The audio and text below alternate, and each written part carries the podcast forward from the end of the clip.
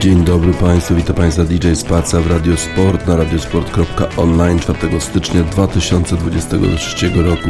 To są wiadomości sportowe.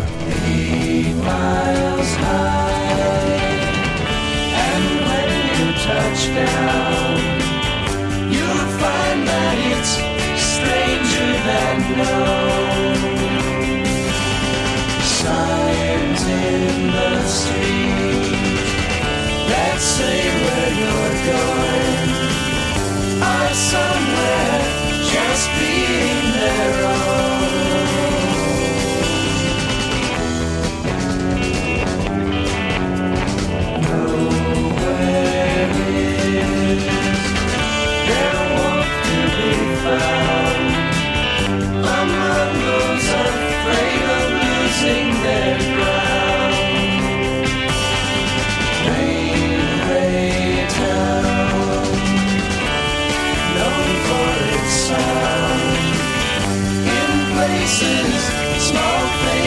is enough.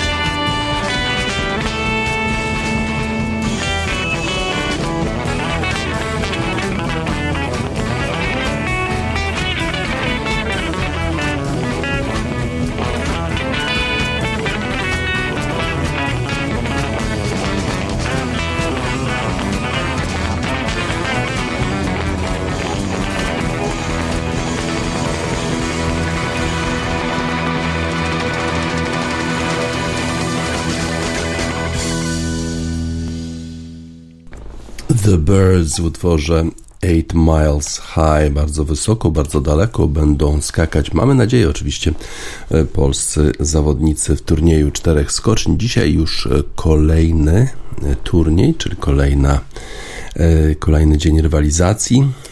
Trzeci z kolei konkurs, czyli konkurs na Bergizel w Innsbrucku, a wczoraj odbyły się kwalifikacje. I to Dawid Kubacki wygrał serię kwalifikacyjną do tego trzeciego już konkursu 71. turnieju czterech skoczni, a drugie miejsce zajął Kamil Stoch. Do zawodów dostał się komplet Polaków, chociaż wyglądało na to przez długi czas, że przynajmniej dwóch polskich zawodników nie wejdzie do pierwszej pięćdziesiątki. Organizatorzy robią wszystko, żeby nie dopuścić do e, powtórki z ubiegłego roku. Wtedy imprezę trzeba było e, odwołać. Odkąd skoczkowie opuścili Garmisch-Partenkirchen, zdążyli już trochę odpocząć, bo przed austriacką częścią turnieju czterech skoczni zaplanowano dzień przerwy. Polacy wykorzystali ten dzień przerwy na drugie już w trakcie turnieju spotkanie z mediami biało-czerwoni. W trakcie tego spotkania sporo czasu musieli poświęcić na odpieranie publicznych ataków, jakich używano wobec naszych zawodników, w szczególności rywale, którzy oskarżają nas o oszustwa różnego typu, jeżeli chodzi o sprzęt. No ale kiedy już wszystkie pytania zostały zadane i odpowiedzi udzielone, można było już zacząć skakać. No ale na Bergizel znów to skakanie nie jest takie proste. Jeszcze na dobę przed rozpoczęciem konkursu delegaci FIS-u analizowali, czy zawody wobec tak wysokich temperatur można w ogóle rozegrać. E, w poprzednich latach Innsbruck nie miał tak dużego szczęścia, zeskok był raczej w słabym stanie i taki też e, przywitał pucharową karawanę w tym sezonie. Kolejnym problemem jest, jak przewidywano, wiatr. E, przypomnijmy, że w zeszłym roku ten wiatr całkowicie uniemożliwił konkurs w Tyrolu i trzeba było przenosić się do Bischofshofen.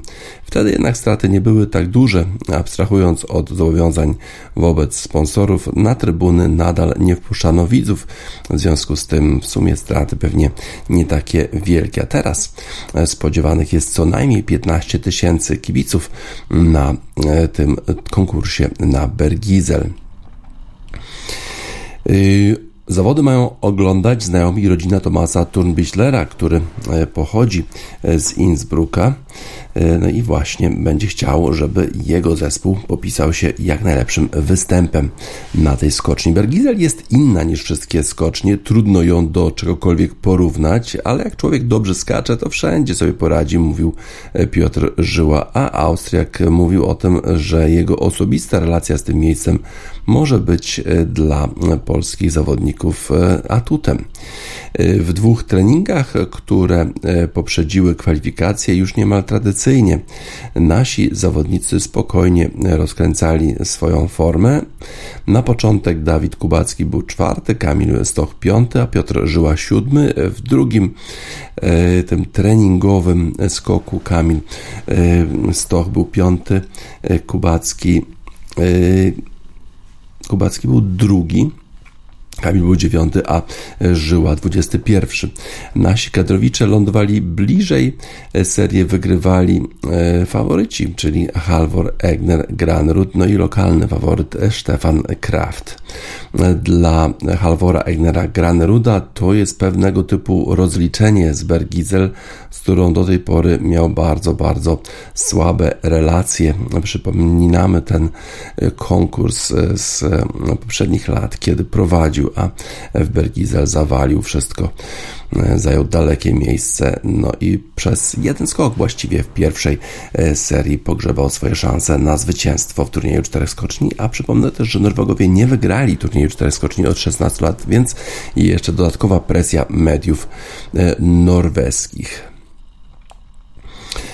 Y, Graneruda jednak zdmuchnęło ze skoczni, a Polacy w komplecie awansowali do, y, do rywalizacji dzisiejszej. Trening pokazał, o ile lepiej od pozostałych skoczków potrafi latać obecnie lider klasyfikacji Granerud, nawet jeżeli do tej pory radził sobie w Innsbrucku przeciętnie.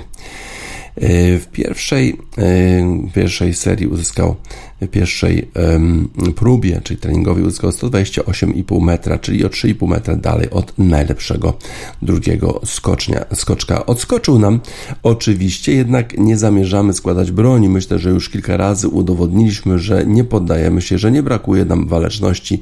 Zamierzamy iść na skocznie i robić swoje. Nie będę patrzeć w, rankingi i sprawdzać, ile brakuje. Tak powiem, tak mówił e, Kubacki e, przed e, kwalifikacjami dla niego to jest o tyle mm, istotne, że przecież poza punktami do turnieju czterech skoczni walczy Kubacki jednocześnie o utrzymanie pozycji lidera klasyfikacji Pucharu Świata. E, zobaczymy, czy to mm, się uda utrzymać tę e, pozycję lidera tym ciekawiej zrobiło się, że w kwalifikacjach Norweg nie poradził sobie z wiatrem i uzyskał tylko 116 metrów w konkursie, zatem skoczy w środku stawki. Co ciekawe, gdyby to była pierwsza seria konkursu, to Kubacki odrobiłby do niego niemal całą stratę w klasyfikacji generalnej. To pokazuje i może też e, świadomy jest tego Granerud, że jeden właśnie taki mniej udany skok może już spowodować stratę lidera, pozycji lidera w turnieju czterech skoczni. Dla Stocha i Kubackiego e, prawdziwa rywalizacja powinna zacząć się na poważnie. Dopiero w drugiej serii, w pierwszej mamy nadzieję Polakom nie będzie raczej trudno na Bergizel. W kwalifikacjach e, skoczyli odpowiednio 126 i 128 metrów i zgarnęli dublet Czekają ich najłatwiejsi rywale w parach e, KO. Duże problemy z kolei za progiem miał Piotr Żyła, któremu zmierzono 113,5 metra, zajął dopiero 27 miejsce. Paweł Wąsek e, przy 114 metrach był 22. E, niestety trzeci raz z rzędu wielkiej formy nie pokazali ani Stefan Kula, Hula, ani Jan Habdas, weteran junior w drużynie po swoich skokach na 111,5 metra i 110,5 metra. Musieli długo czekać aż do konkursów puścić któryś z rywali. To udało się mm, obu, bo było to sensacyjne, że tym bardziej, że e, Hule wpuścił Karl Geiger. Karl Geiger skoczył bardzo słabo e, i komentatorzy Eurosportu liczyli, ile tych punktów zdobył i zastanawiali się, czy wyprzedzi e, Hule, czy też nie. Mm, ostatecznie okazało się, że nie awansował e, do konkursu i w związku z tym pogrzebał swoje szanse w klasyfikacji generalnej turnieju czterech skoczni. Tak więc Niemcy w zasadzie już nie mają o co walczyć w tym, w tym turnieju. Y, kwalifikację wygrał Kubacki 126,8 punktu, 4 punkty przed Kamilem Stochem. Na trzecim miejscu był Angela Nisek, na czwartym Lindwik z Norwegii, Forwag na piątym miejscu, Kraft szósty, Hell również na tym samym miejscu, tyle samo punktów. Preuc na ósmym miejscu, Kos na dziewiątym i Hajbek na dziesiątym. A Polacy, jak już wspominałem, Wąsek 22, Żyła 27, Habdas 49 i Hula 50. W związku z tym Kubacki zmierzy się z Hulą, a Stoch z Habdasem. To powinny być dosyć łatwe rywalizacje dla naszych liderów. No ale 7 sekund, pewnie nawet mniej trwa skok narciarski, a on może wszystko zmienić. Jeden skok może spowodować kompletne przewrócenie się kwalifikacji generalnej turnieju czterech skoczni. Mamy nadzieję, że tak się stanie, ale że to będzie, że będzie z korzyścią dla naszych skoczków. Porridge Radio 7 Seconds.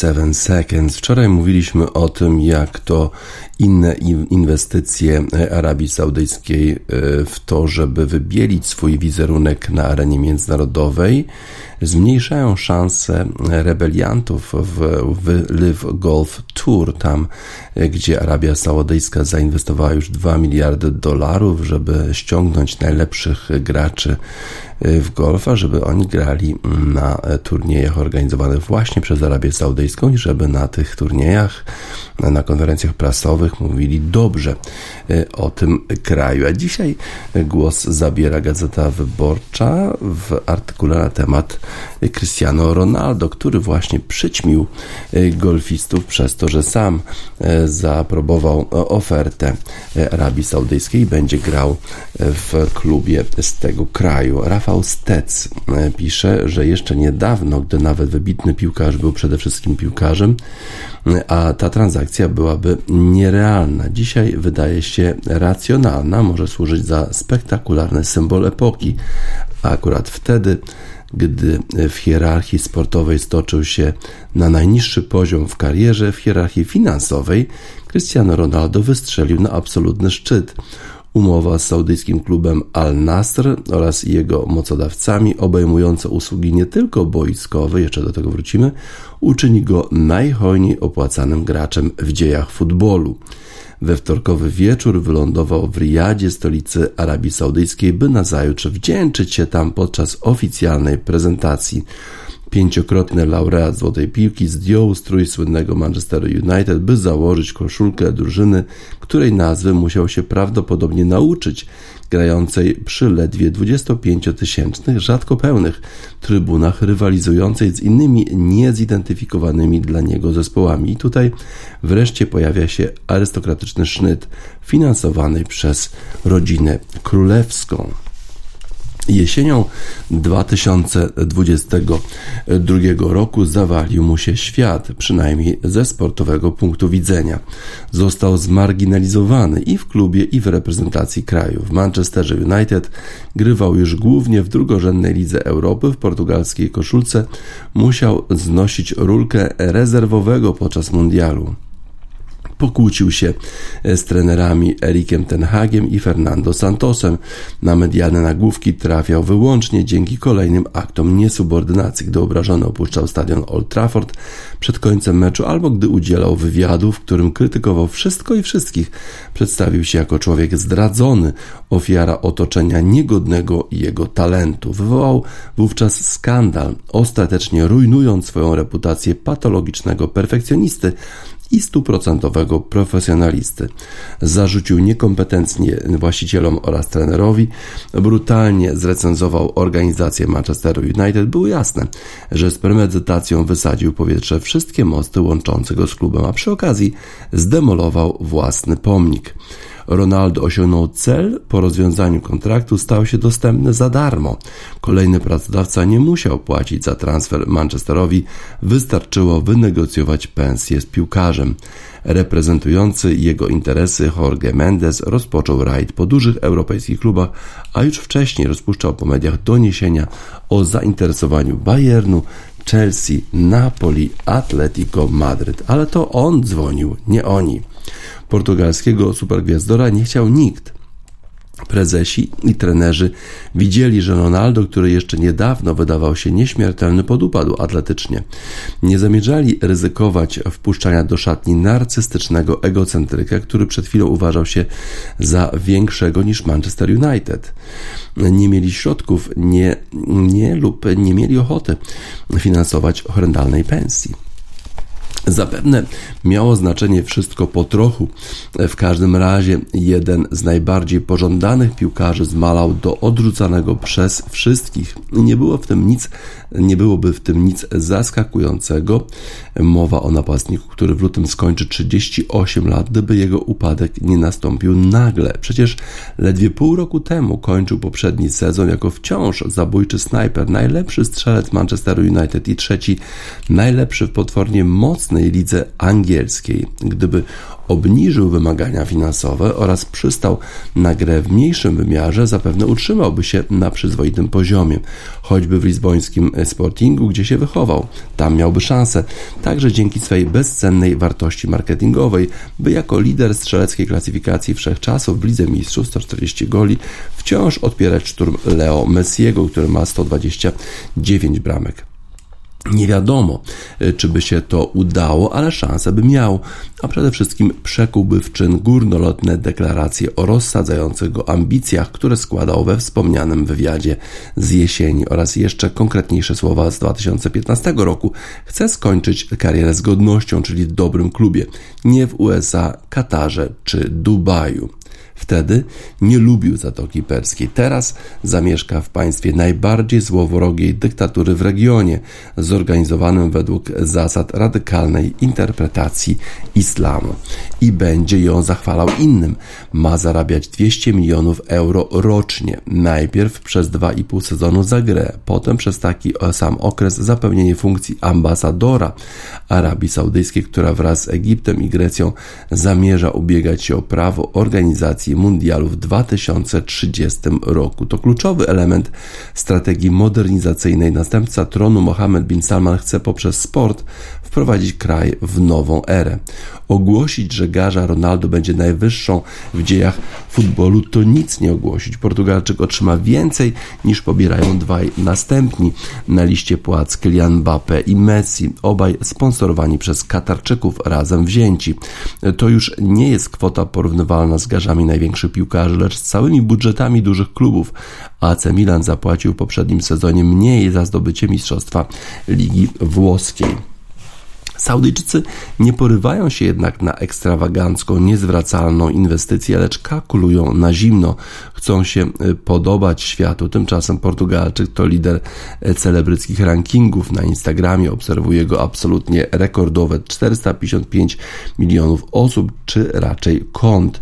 Gdy autor niniejszego artykułu odwiedził Maderę, z której piłkarz pochodzi, słyszał od hodelarzy, że jeśli Ronaldo opublikuje fotkę z pięknej rodzinnej wyspy, skutek odczuwalny jest natychmiast tłumy turystów z całego świata rzucają się do stron z rezerwacjami. I teraz też wywołał efekt błyskawicznie od ogłoszenia transferu. Liczba śledzących profil klubu Al Nasr na Instagramie wzrosła z 900 tysięcy do 7,5 miliona.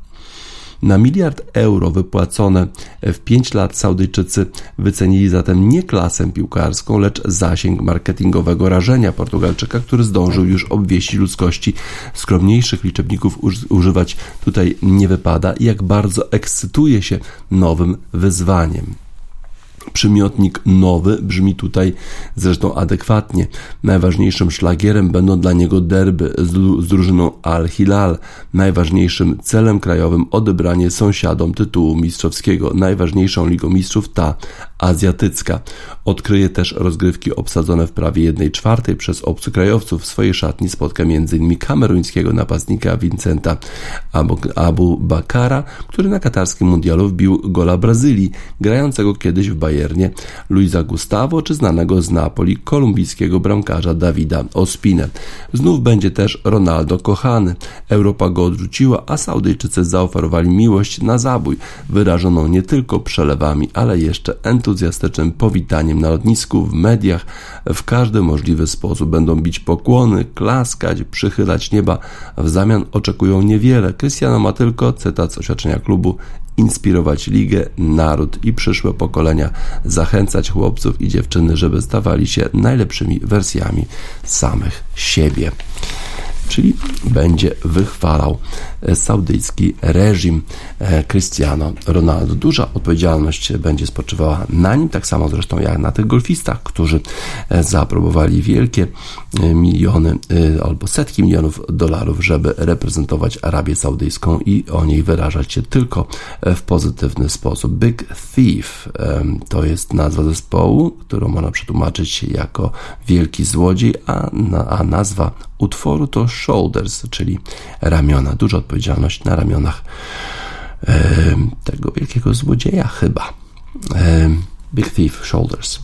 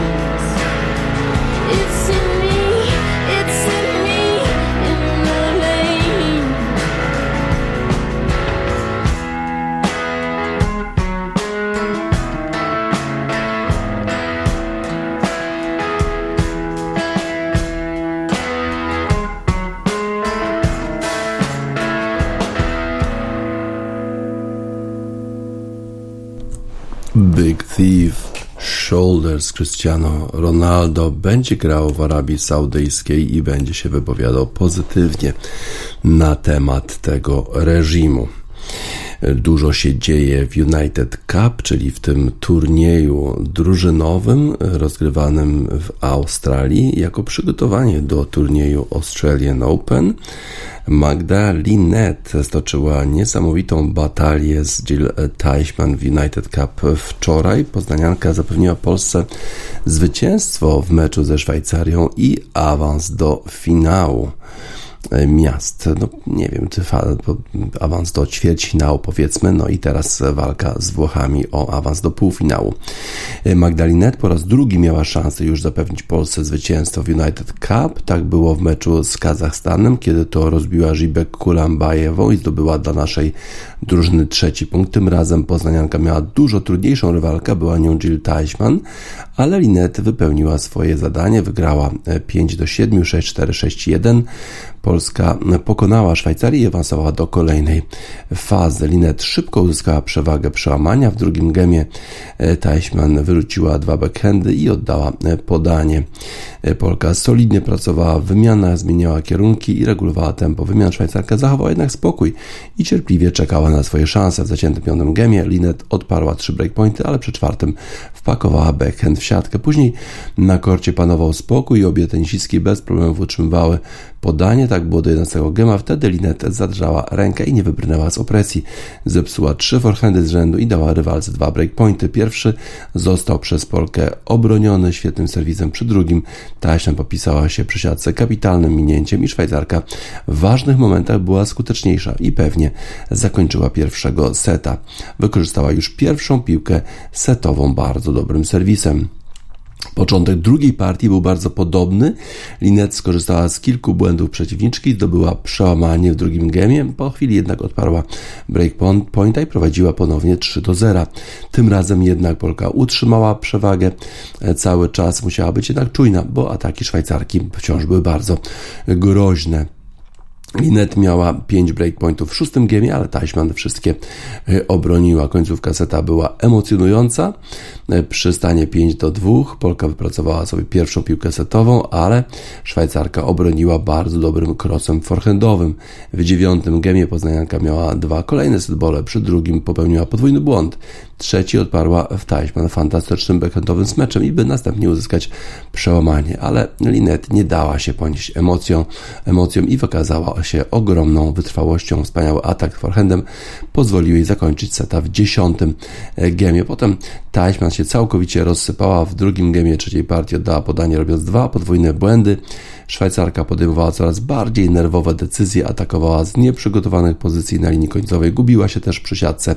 Linet dla odmiany dokonywała bardzo dobrych wyborów, imponowała dojrzałością e, taktyczną.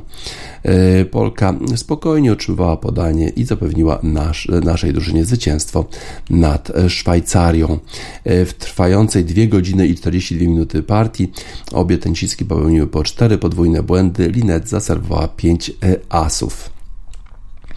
Dlatego y, Polka, dlatego Linet wyprowadziła już na zwycięstwo e, Polskę, Polskę ze Szwajcarią, ponieważ wcześniej Hubert Hurkacz pokonał Stana Wawrinkę 7-6 i 6 do 4 i w związku z tym już E, Magda walczyła o zwycięstwo dla całej drużyny. Potem jeszcze e, w piątym, e, piątym meczu w mikście Polska zdecydowała się nie wystawić Igi Świątek i Huberta Hurkacza i mecz wygrali Szwajcarzy. Polska wygrała 3 do 2 tę rywalizację ze Szwajcarią i dzisiaj mierzy się już z Włochami. No i Iga Świątek już grała. Pol Polska na razie remisuje z Włochami 1 do 1 po dwóch pojedynkach meczu, którego stawką jest awans do półfinału. Od porażki zaczął Daniel Michalski, no on przegrywa praktycznie e, wszystkie swoje spotkania, tym razem bardzo wysoko 1-6-1-6, a punkt dla biało-czerwonych wywalczyła oczywiście Iga Świątek e, zajmujący 260 miejsce w klasyfikacji 22-letni Michalski nie miał nic do powiedzenia w rywalizacji z 23 w światowym rankingu Lorenzo Musetti. Polak wygrał jedynie dwa gemy, a cały mecz w niespełna godzinę przegrał 1-6, 1-6. Później na kort wyszły pierwsze kobiece rakiety obu zespołów, liderka światowego rankingu Świątek i 27 w tym zestawieniu Martina Trevisan. Z 8 lat starszą Włoszką zmierzyła się już m.in. Polka w ćwierćfinale zwycięskiego French Open w 2020 roku, a w środę podobnie jak wtedy wygrała w dwóch setach, tym razem 6-2, 6-4, choć mecz trwał prawie dwie godziny i zwłaszcza w drugim secie był zacięty. W drugiej partii Polka prowadziła już 3 do 0, ale później jedyny raz w spotkaniu straciła własne podanie, a przy stanie 3 do 1 dla Świątek przyszły 3 gemy, w których tenisistki rozegrały aż 42 punkty. Faworytka utrzymała przewagę i choć w dziesiątym gemie reprezentantka Italii miała trzy okazje na kolejne przełamania i doprowadzenie do remisu, to jednak Polka wyszła z opresji i przypieczętowała sukces w meczu. Spotkania w United Cup składają się, przypomnę, z pięciu pojedynków. Teraz będą grać Hubert Hurkacz i Matteo Berettini, a potem Magda Linet i Lucia Bronzetti. A na zakończenie rozgrany zostanie mixed, w którym jest awizowany występ Świątek i Hurkacza oraz Kamili Rosatello i Muzetiego, ale skład par może się zmienić w zależności od wyniku meczu. Tak więc e, Polska już walczy o półfinał. E, wygrała w pierwszym spotkaniu z Kazachstanem, potem ze Szwajcarią, e, a teraz ma szansę na awans do półfinału, ale na razie w meczu z Włochami remis. Świetnie oczywiście gra cały czas Iga Świątek. IMF, unbelievable, unbelievable. niesamowita jest Iga Świątek.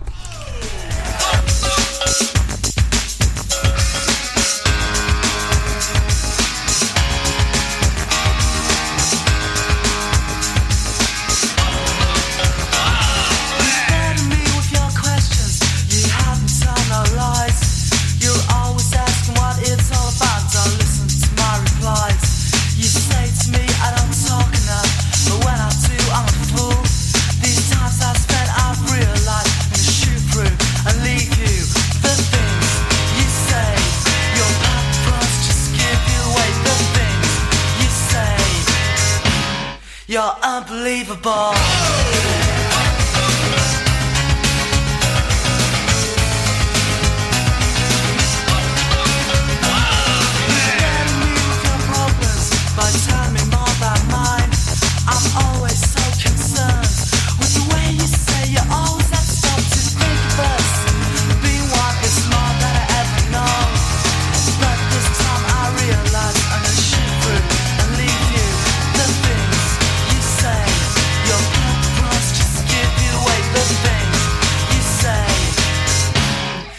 Unbelievable.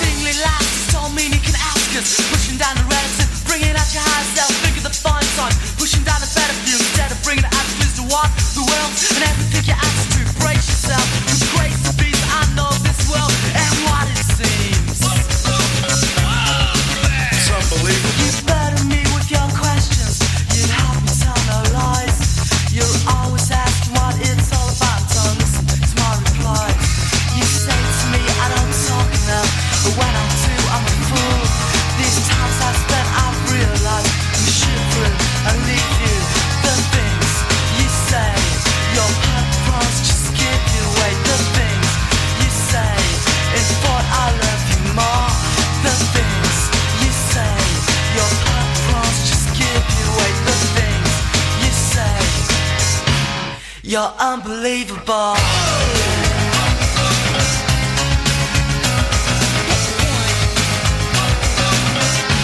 You're so unbelievable.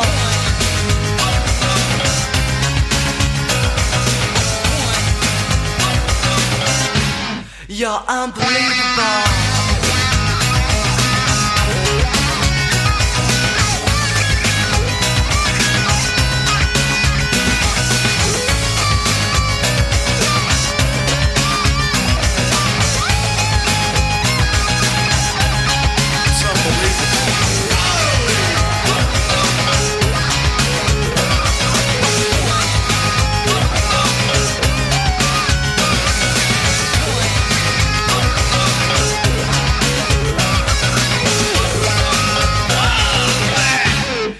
Unbelievable. EMF Unbelievable. Mówiliśmy wczoraj o tej sytuacji, która miała miejsce podczas Monday Night Football, futbolu amerykańskim. Damar e, Hamlin, e, który gra na pozycji safety w zespole Buffalo Bills, upadł na boisko e, i doznał zatrzymania akcji serca medyczne służby ratowały zawodnika na boisku, udzielały mu pierwszej pomocy y, przez 9 minut. Potem został przewieziony Damar Hamlin do szpitala. W dalszym ciągu E, wieści są takie, że walczy o życie, że w dalszym ciągu jest w stanie krytycznym. E, zawodnik Buffalo Bills e, podobno cały czas podłączony jest do aparatury podtrzymującej oddychanie. W dalszym ciągu jest na ojomie i nie wiadomo, czy z tego wyjdzie jeszcze cały czas. Nie ma pozytywnych informacji. Damara, wujek Damara Hamlina, Dorian Glenn, powiedział NFL Network, że w dalszym ciągu jest właśnie podłączony do tej aparatury. Y, jeżeli wyjdzie stamtąd, no to będę się czuł na pewno dużo lepiej. Na razie oczywiście ma najlepszą medyczną opiekę, jaką może mieć w szpitalu Uniwersytetu w Cincinnati. Rodzina Hamlina wydała oświadczenie, w którym dziękuję wszystkim za wsparcie, y, też służbom medycznym za bardzo szybką reakcję y, i szpitalowi, który tak wspaniale opiekuje się zawodnikiem Buffalo Bills. Również mamy informację o tym, że ta organizacja charytatywna, którą, którą wsparł Damar Hamlin, a której celem było zebranie 2,5 tysiąca dolarów na zabawki dla dzieci z biednych rodzin. W tej chwili już podobno ma 4 miliony dolarów wpłat. Natomiast w Guardianie e, Melissa Jacobs, która e, raportuje dla tej gazety e, amerykańskie sporty, również futbol amerykański, napisała artykuł, w którym opisuje, że nie do końca dobrze zachowywały się władze futbolu amerykańskiego, władze ligi NFL w całej tej sytuacji.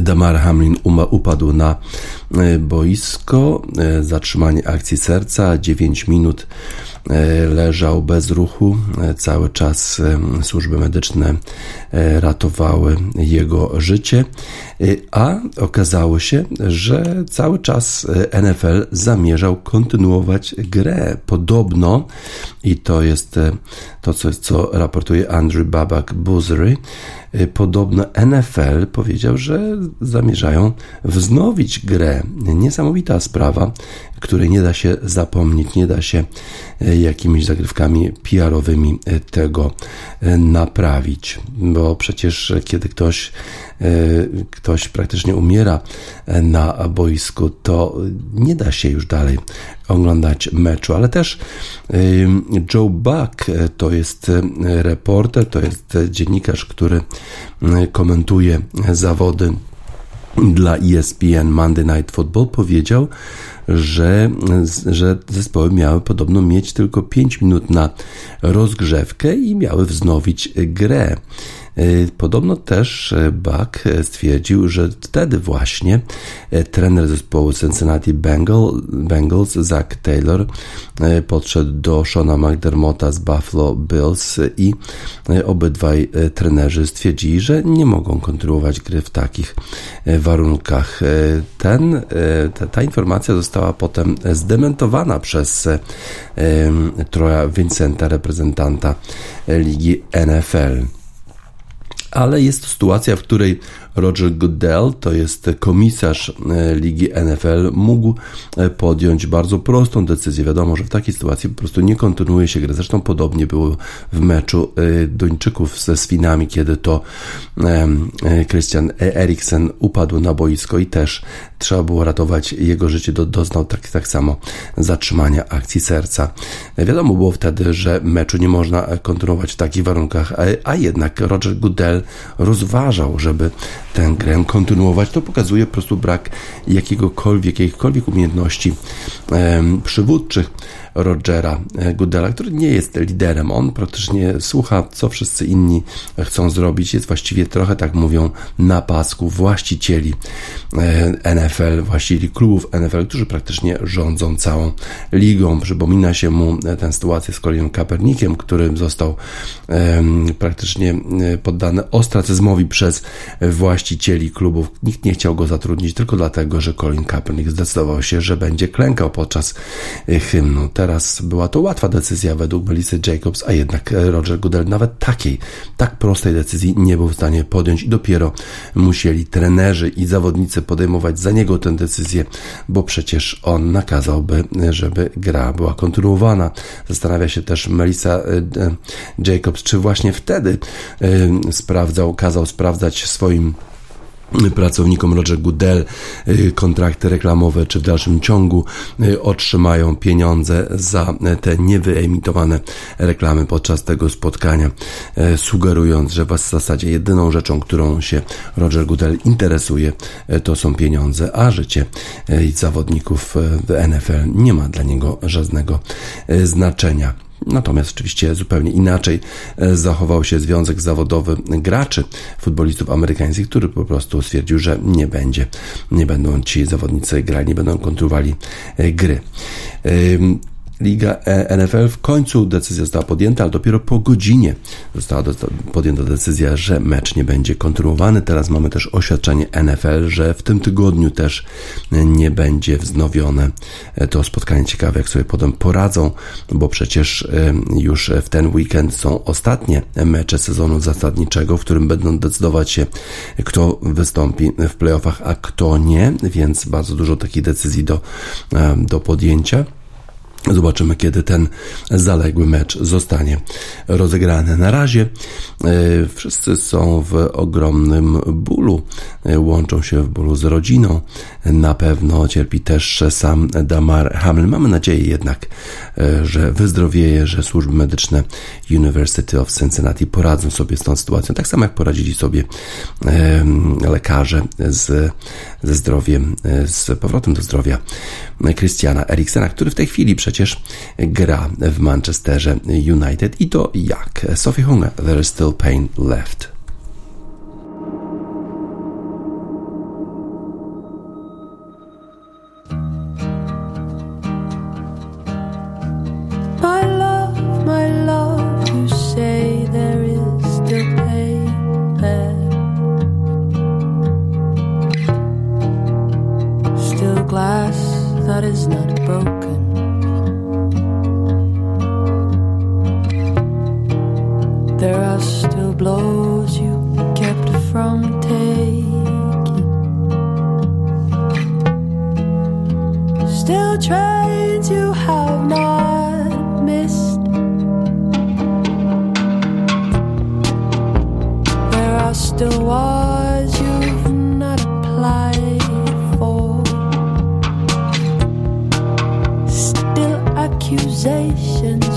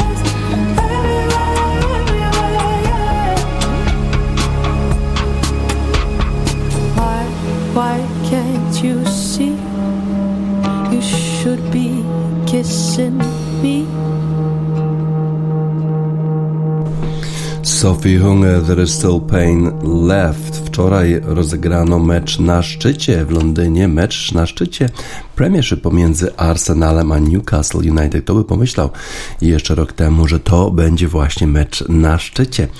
Y, Arsenal, który praktycznie wygrał wszystkie spotkania w Premiership u siebie, a Newcastle, który przegrał tylko jedno spotkanie w ogóle y, w całej kampanii Premiership w tym sezonie. No i mecz zakończył się rezultatem 0 do 0, bo zespoły jakoś ostatnio niezwykły przegrywać. Arsenal trochę sfrustrowany, w szczególności e, trener tego zespołu Mikel Arteta, a to dlatego, że uważał Arteta, że y, była, była była taka sytuacja pod koniec tego spotkania, kiedy sędzia powinien był przyznać rzut karny dla zespołu Arsenalu, bo ręką zagrał obrońca Newcastle. Rzeczywiście piłka trafiła w rękę zawodnika Newcastle. Y, pewnie y, połowa co najmniej sędziów podyktowałaby w premierze rzut karny za to zdarzenie, ale nie ten, nie ten sędzia. W związku z tym Arsenal i Arteta mieli ogromne pretensje że Jacob Murphy nie został ukarany za zagranie piłki ręką w polu karnym, ale Arsenal powinien był e, stworzyć więcej sytuacji, powinien był też wykorzystać te sytuacje, które miał Nketia, miał swoje sytuacje, powinien może był strzelić lepiej trochę. E, Martinelli grał nieźle z lewej strony, słabiej grał Odegaard, Saka dobrze na początku, no ale jakoś nie udawało się wykorzystać tych sytuacji zespołowi e, Arsenalu, a Newcastle mm, dostał to, co pewnie chciał, przyjechał pewnie po remis i zremisował. Potem jeszcze takie e, utarczki słowne pomiędzy Mikelem Artetą a Edim Hałem e, pokazują, że zespoły rzeczywiście walczą o najwyższe cele. Wszyscy są bardzo nerwowi, bo każdy czuje, że jest okazja. Zespół Arsenalu miał szansę mieć 10 punktów przewagi nad Manchesterem City przed jego spotkaniem e, dzisiejszym, a jednak nie udało się tego wywalczyć. Remis nie satysfakcjonuje zespołu Arsenalu, a pewnie pewnie bardziej zadowolony zespół Newcastle. No ale e, to był bardzo ciekawy wieczór, mimo 0, 0 e, do 0 na stadionie Emirates w Londynie. The Clash, London Calling.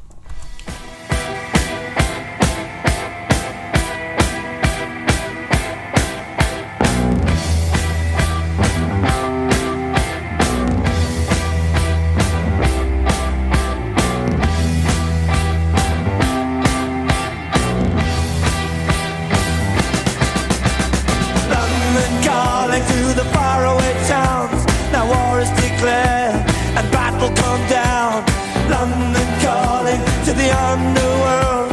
Come out of the cupboard, you boys and girls. London calling, now don't look to us. Phony Beatlemania is bitten the dust. London calling, see we ain't got no swing except for the rain and the crunch of thing. The ice is coming, the sun's zooming in. Meltdown expected. The wheat is going thin. Engine stuck on him. But I have no fear. Cause London is drowning. I live by the river. To the imitation zone. Forget it, brother. You can go it alone. London calling to the zombies of death. Quit holding out and draw another breath. London calling, and I don't wanna shout. But while we were talking, I saw you nodding out. London calling, see, we ain't got no hide. Except for that one with the yellowy eyes. The ice is coming, the sun's zooming in. Engines stop running, the wheat is going thin. A nuclear error, but I have no fear, cause London is drowning out.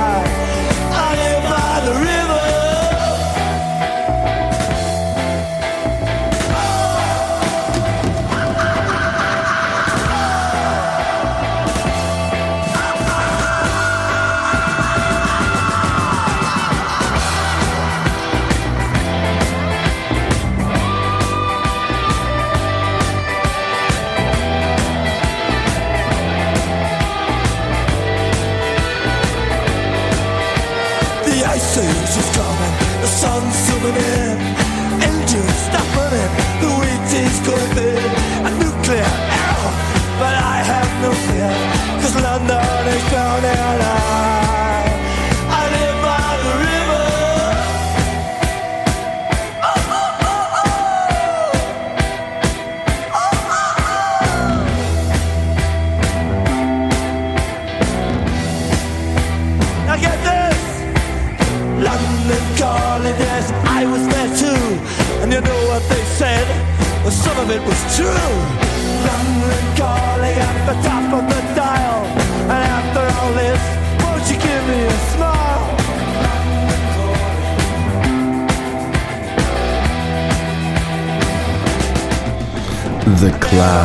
London Calling. London wzywa Arsenal do zwycięstwa, jednak wczoraj Arsenal nie posłuchał, tylko 0 do 0 z Newcastle. Świetnie radzi sobie Manchester United po tym, jak wyrzucił z klubu Cristiano Ronaldo i zesłał go do Arabii Saudyjskiej. Manchester United gra coraz lepiej.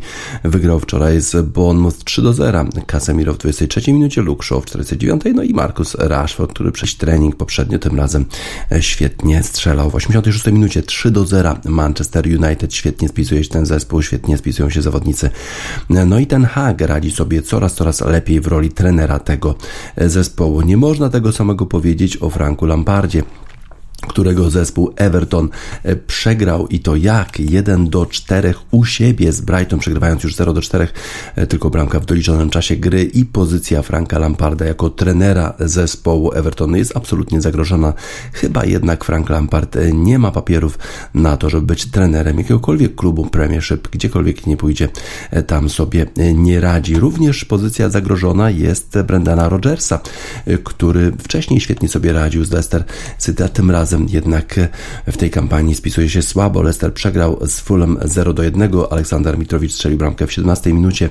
No i Leicester również jest w ogonach e, tabeli Premiership. Everton w tej chwili zajmuje e, miejsce dalekie 16, Leicester 13 miejsce i pozycja obu trenerów jest absolutnie e, zagrożona. Pewnie zaliczą jakiś spektakularny upadek ci trenerzy, jak w utworze Lil Peep i XXX Tentacion Falling down.